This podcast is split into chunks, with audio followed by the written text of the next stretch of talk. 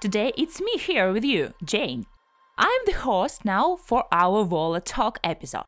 Also, I'm the main person to communicate with foreigners in our volunteer center. We have already made uh, the Lost in Translation episode with our manager Yulia. We discussed our experience of working with foreigner guests, with foreigners just in general, some strange and truly funny stories from different events that we have faced during our events. Uh, and now it's time for us to chat with a foreign volunteer from FIFA World Cup. Our main reason for this episode is to make the answering episode from foreign volunteer and welcome our Lost in Translation reversed. Dear listeners, let me introduce our guest, Mark. He's online with us now, so he was the one from Australia to help as a volunteer in Yekaterinburg for the major event of 2018. Mark was a volunteer for the whole month living in Russia for the FIFA World Cup. He is a truly brave man, don't you think so? So, Mark, are you here? Sorry for such long introduction, but yeah, I needed nah, to do it. That's all good, Jane. I'm definitely here. Uh, thanks for inviting me on the podcast. I really appreciated, uh, you know, you guys still thinking about me and remembering me from the 2018 World Cup. Oh. Uh, it was a fantastic experience, which, you know, when you asked me to come on the podcast and share some of my stories, uh, you know, my experience, I thought there was no better. Uh, it was an easy decision for me to come on um, onto the podcast. Uh, so thank you again for for inviting me, and I hope everyone listening enjoys enjoy some of the stories and a little bit I have to, to offer from that experience. Yep, thank you too for uh, for your time and for your efforts that you are here today with us. So let's start. I need to, to mention that some of our questions that we are going to discuss today are from our subscribers from our social websites, and some of them are from by our team of the Volunteer. Center. Let's start. The first question is not a tricky one. This is like an ordinary okay. one. Do you remember the moment when you decided to apply for being a volunteer for this event, for this huge event? I do. I definitely remember it. Um, basically, my love for football uh, is very high. I'm involved in the game still at the moment as a media manager here on the Gold wow. Coast in Australia, but I've been involved in football for as long as I can remember in my life. So applying for the World Cup was was a pretty easy decision for me. I never really had the thought in 2014, the previous World Cup, to apply. I just turned 18 at the time, so I was a bit young mm-hmm. to traveling. Didn't really travel much, but come 2018, I was 22, uh, 22 years old. I was, you know, well traveled. I traveled a lot around the world. I saw a lot of places, and, and Russia always appealed to me as a place um, I wanted to visit oh, one day. That's interesting. Uh, Russia is not uh, among those places that uh, all foreigners want to visit.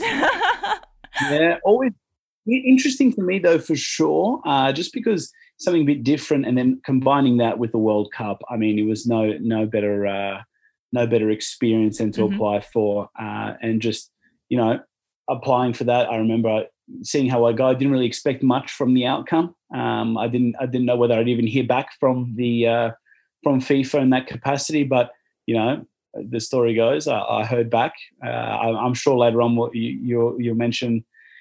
Uh, how I ended up in uh, Yekaterinburg. So I, I, I, would love to explain that one later on. But again, uh, you know, got accepted, came to Yekaterinburg, yep. and had an absolutely fantastic experience that I will remember for the rest of my life. And a lot of things have come out of that World Cup that I will have for the rest of my life. So, yeah, it, it was a great moment, great, uh, great application process, and great to be a part of it all.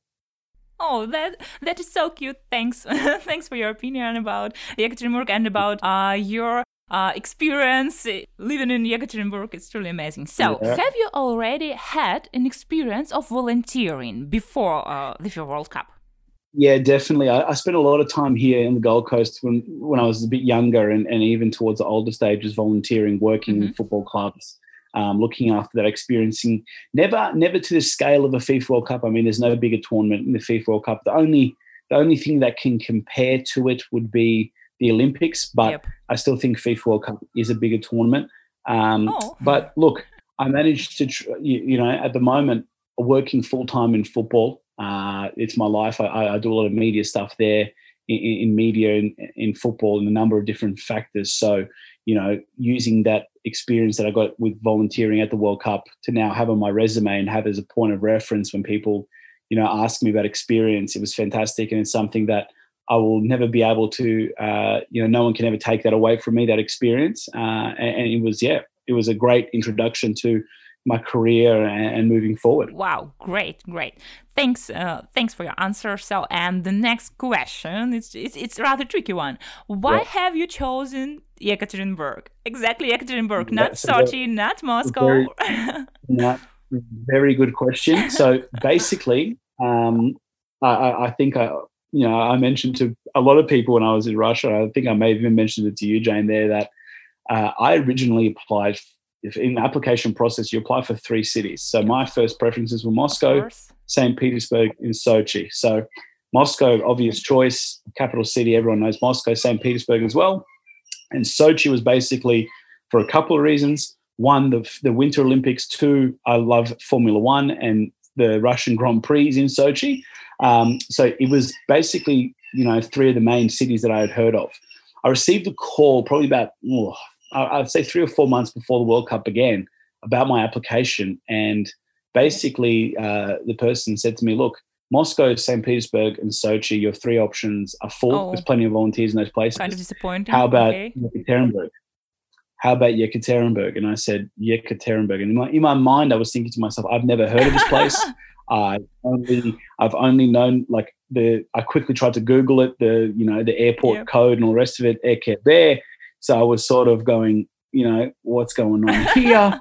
um, and then, you know, at the end of it, I uh, I basically just agreed on the spot in that phone mm-hmm. call and said, yeah, I'll, I'll, come to Russia, I'll come to Yekaterinburg and, and volunteer. So after that point, after I hung up the phone yep. and I agreed to come, it was mainly me in rampant searching mode of how do I get there? Mm-hmm. Where am I going? And then I found out obviously that I'm going to the Urals and the border yep. of Siberia. So a very, very different experience. but then, you know, if you look at the whole situation, how I ended up in Yekaterinburg to funny enough, meeting my uh, meeting my lovely girlfriend Natalia oh. in in Yekaterinburg, who's now with me in wow. Australia. She's been living here. That's fascinating. Two years now. Natalia's been in Australia with me, so um, it's unbelievable, really, and how everything worked itself out and how I ended up in Yekaterinburg at that time and all the rest of it.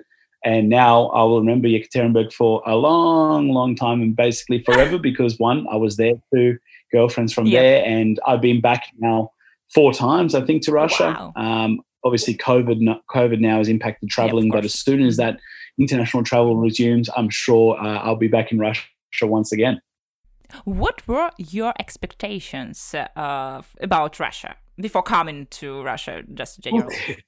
you know, the expectations, I didn't really have many expectations. I mean, it's pretty hard here in Australia. Uh, Western media mm-hmm. uh, has a specific portrayal of Russia. Yeah. It's it's an inaccurate portrayal. Um, they don't portray Russia correctly. Mm-hmm.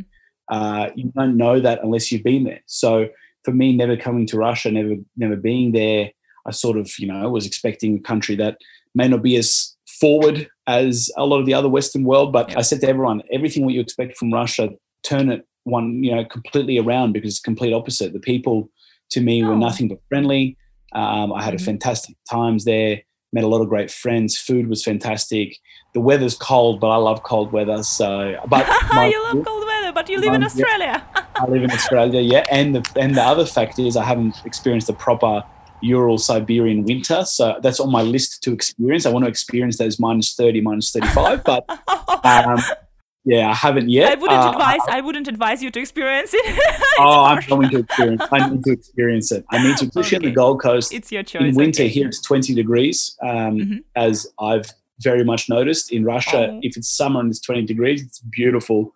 Um, a beautiful summer's day. Okay. I'm jealous.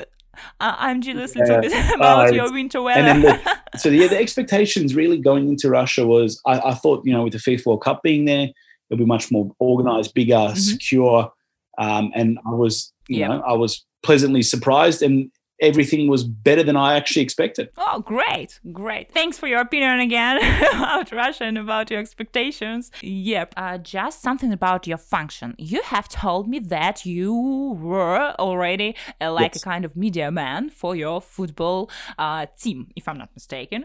Yeah. But why have you ended up yeah. with uh, accreditation one? accreditation.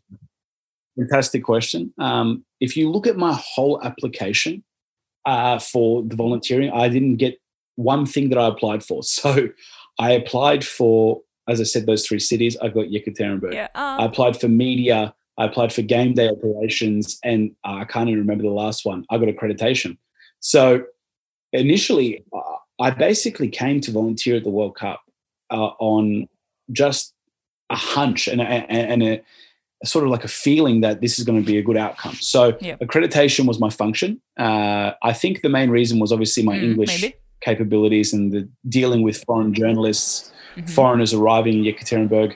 At the time um, in Ekebe, we had Uruguay and Egypt in the first game, France and Peru. So it was the first game of the tournament for those teams.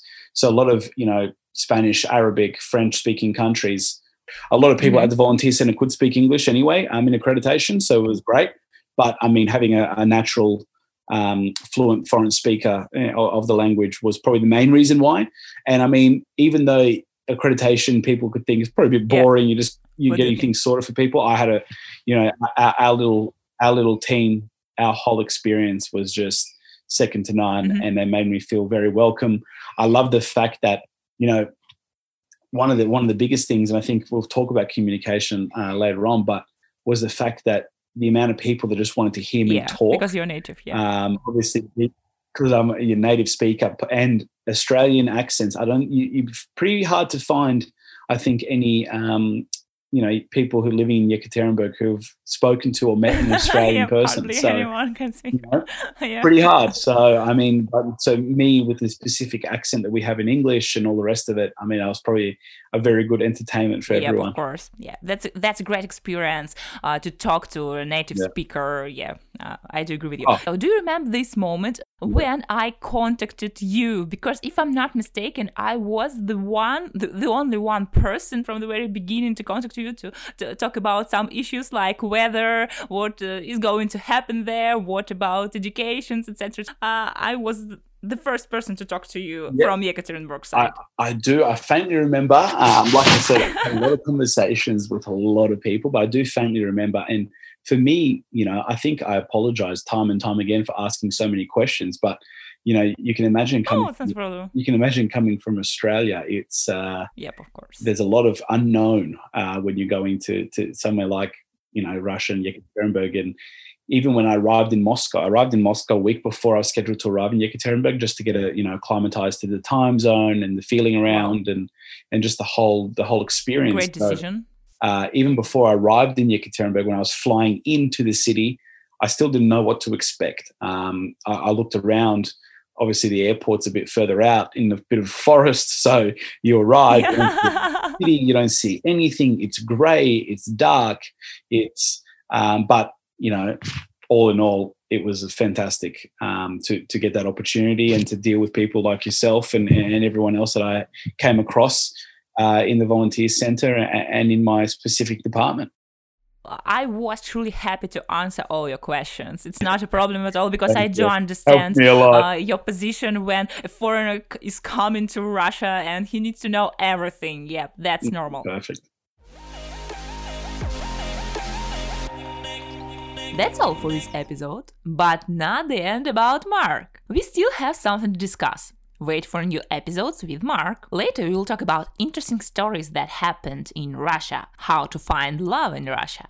Also, Mark will advise something for volunteers who work with foreigners. Hear you later! Услышимся в следующем